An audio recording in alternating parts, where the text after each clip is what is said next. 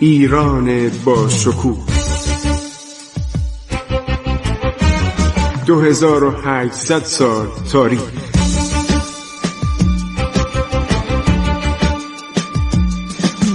عبور از تاریخ.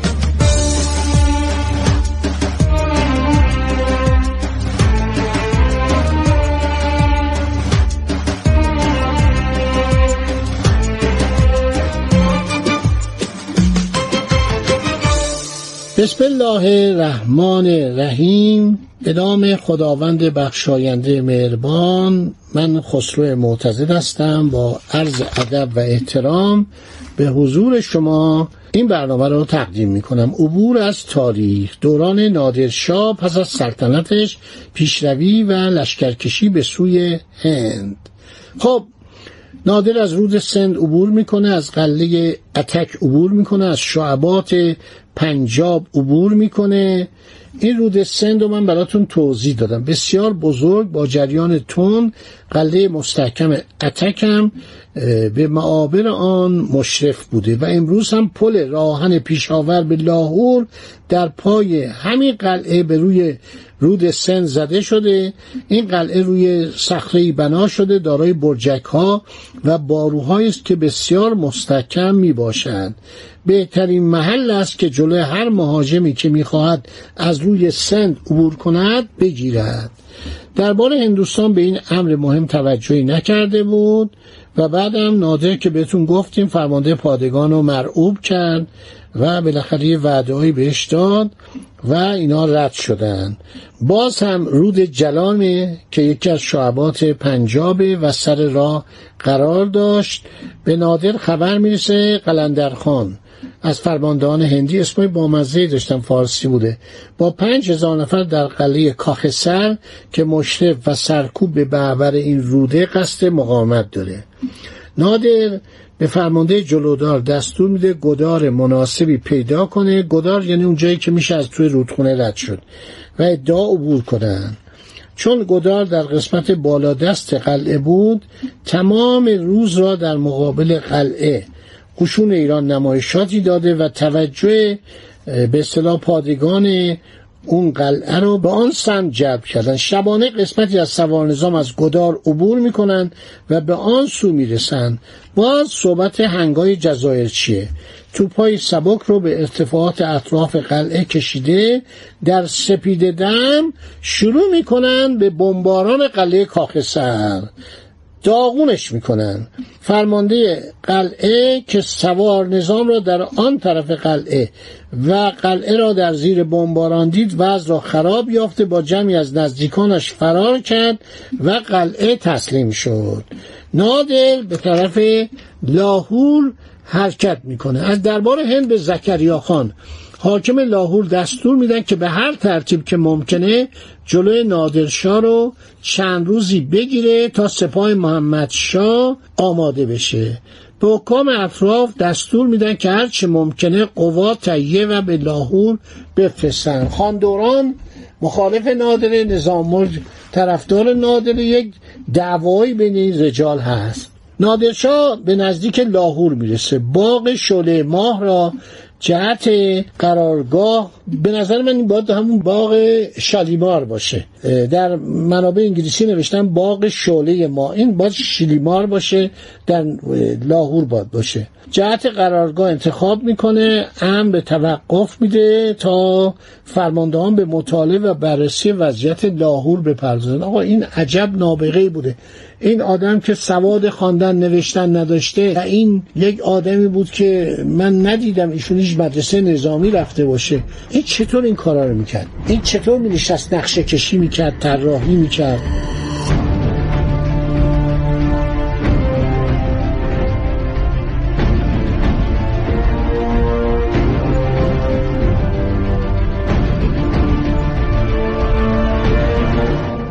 زکریا خان حاکم لاهور یه نامه تقدیم می‌کنه تقاضای مهلت چند روزه می‌کنه. نادر عرض شود که می‌فهمه که شهر قادر به دفاع نیست و وقت به بیهوده میگذرد. شروع می‌کنه شهر رو محاصره کردن. زکریا خان و جمعی از بزرگان به استقبال شتافته و هدایایی تقدیم می‌کنن. نادر شاه گفتم یه سیاست عجیب جذب داشت. زکریا خان و بزرگان شهر رو مورد نوازش قرار میده. بهش که تو خودت حاکم لاهور هستی. قوایی هم تحت فرمان او می‌گذارد تا در معیت چند افسر مورد اعتماد قلا و وسایل عبور رودخانهای پنجاب را حفظ کنند و بعد میره به طرف دهلی. به سرحد هند می‌رسه. در آنجا چند روز توقف می‌کنن تا استراحت کنند و هم او از وضع دشمن کسب اطلاع کنه. شما فکر کنید 150 هزار نفر که 50 هزار نفر پادگان های بین راه رو تشکیل میدن. و به نظر من اینا حتما یک بار زیادی هم داشتن. البته هندوستان سرزمین حاصلخیزی بود. نادر هر جا که می‌رفت قله و خاربارم بهش تحویل می‌دادن. جالبه که این آدم چطور بررسی می‌کنه و این شبایی که میشتن جلسه می‌ذارن نقشه کشی می‌کنن نقشه ها رو میارن. این آخه چطور این نادر؟ یک واقعا مثل جنرال های آلمان نازی مثل جنرال های جنگ اول جهانی. و این دانش نظامی داره و بعدم فورا جذب می‌کنه. می‌گوین نگاه و چشمش و حالات صحبتش و صداش طوری بوده که جذاب بوده و همه سعی می‌کردن خودشون رو به این نزدیک کنن جزو فرماندهانش باشن و ازدواج می‌کرد. این خیلی جالبه. بالاخره یکی از این شاهزاده خانوم ها رو برای فرزندان خودش برای همون علی قلی میرزای ناسپاس که برادرزادش بود عقد می‌کرد. یک حالت فامیلی و سپاهیان دشمن میبودن در سپاهیان این به صلاح مستحیل می‌شدن. از اینا استفاده می‌کرد.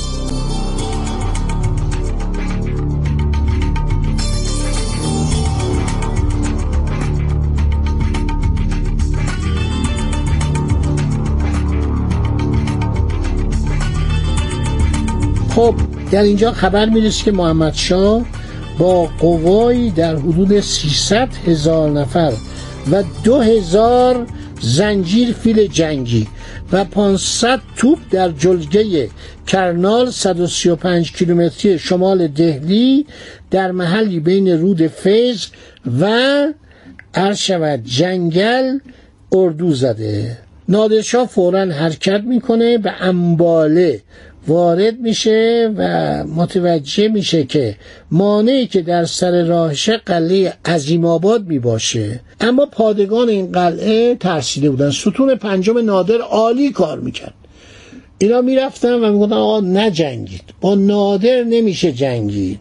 نادر دولت عظیم عثمانی دولت کبیر عثمانی رو زمینگیر کرده. شما چی دارید میگید؟ همه تسلیم می‌شدن. پادگان قلعه عرض شود که عظیم آباد تسلیم میشن. به محض رسیدن این خبر به محمد شاه برای جلوگیری از پیشرفت نادر تصمیم به تعرض می‌گیره. نظام الملک میگه این کارو نکنید. فرماندهان که مخالف نظام ملک بودن محمد شاه رو وادار می‌کنن به تعرض بپردازه. نادرشاه ابتدا قصد داشت قوای محمد شاه رو از طرفین احاطه کنه. ولی وقتی از تصمیم او به تعرض در اثر دستبرد و گرفتن اسیر ببینید ارتش ایران همیشه از زمان داریوش خشارشا نیروهایی داشته نیروهای طلایه به اینا می‌گفتن. اینا می‌رفتن اسیر می‌گرفتن. سنتزام همینه میگه. سنتزو اون دانشمند استراتژیست بزرگ چینی 500 سال قبل از میلاد مسیح میگه همیشه از قوای خصم اطلاع داشته باشید. اینا می اومدن چند تا از این سپاهیان چابک چابک سوار یعنی از این شوادیه ها از این نیروهای مخصوص مثل الان که در دنیا نیروهای مخصوص هستن. اینا سپاهیان بودن مثل کماندوهای جنگ جهانی دوم. اینا می‌رفتن اسیر می‌گرفتن و اسرا رو می آوردن و اینا رو تحت فشار قرار می‌دادن و اطلاعات می‌دادن. نادر مطلع میشه که محمد شاه می‌خواد عرض شود که حمله کنه.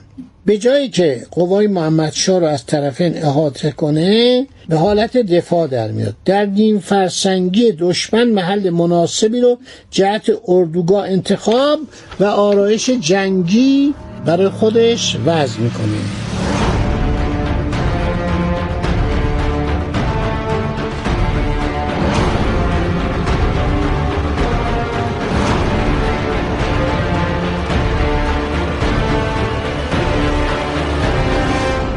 حالا می‌رسیم به بزرگترین نبرد نادر. نبرد کرنال که برابر نبردهای جنگ اول و جنگ دوم جهانیه و فوق العاده است. انشالله در برنامه بعد درباره این نبرد این نبرد بزرگ صحبت می‌کنم و کتاب های زیادی است. چه کتاب های ایرانی مثل آلمارای نادری و همینطور دوره نادری و جانگوشای نادری که ایرانی ها نوشتن و همینطور کتاب های خارجی کتاب هایی که اونا دقیق تر نوشتن. مخصوصا نویسندگان اروپایی دقیق نوشتن خیلی جالب نوشتن. چه اتفاقاتی افتاده همه اینا رو برای شما خواهم گفت که نادرشاه واقعا چقدر توانست به قول هر که آلمارای نادری نقم پردازی اندلیب کلک خوشسریر در صف رایت افراشتن به جهت تسقیر مملکت هندوستان. پادشاه اقلیمگیر به جهت تسخیر مملکت هندوستان پادشاه اقلیمگیر به اون عنایت خالق بینظیر. ببینید فصل چقدر جالبه. فصل 102 از جلد دوم عالم آرای نادری. خب باقی جنگ کرنال بماند برای برنامه بعدی. خدا نگهدار شما باد. عبور از تاریخ.